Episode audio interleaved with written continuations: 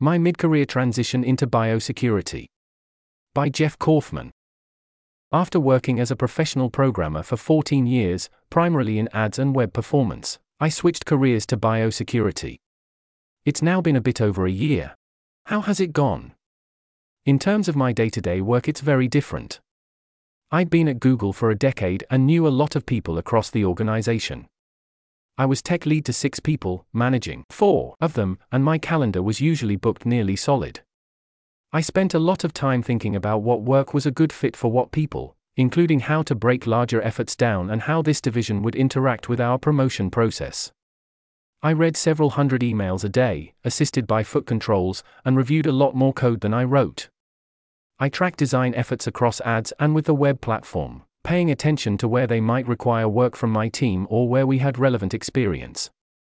I knew the web platform and advertising ecosystem very well, and was becoming an expert in international internet privacy legislation.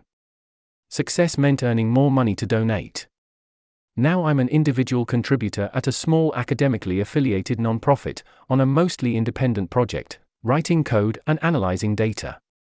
Looking at my calendar for next week, I have three days with no meetings, and on the other two, I have a total of 315.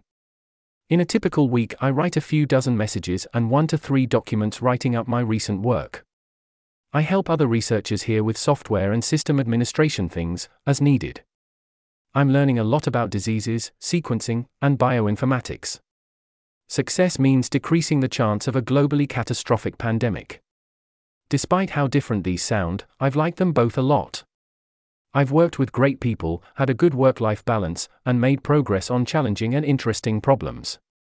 While I find my current work altruistically fulfilling, I was also the kind of person who felt that way about earning to give.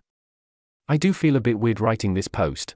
While the year has had its ups and downs and been unpredictable in a lot of ways, this is essentially the blog post I would have predicted I'd be writing. What wouldn't I have written in summer 2022? A big one is that the funding environment is very different. This both means that earning to give is more valuable than it had been and it's harder to stay funded. I think my current work is enough more valuable than what I'd been donating that it was still a good choice for me, but that won't be the case for everyone. If you've been earning to give and are trying to decide whether to switch to a direct role, a good approach is to apply and ask the organization whether they'd rather have your time or your donations. I do also have more knowledge about how my skills have transferred. My skills in general programming, data analysis, though more skills here would have been better. Familiarity with Unix command line tools, technical writing, experimental design, scoping and planning technical work, project management, and people management have all been helpful. But I'm not sure this list is that useful to others.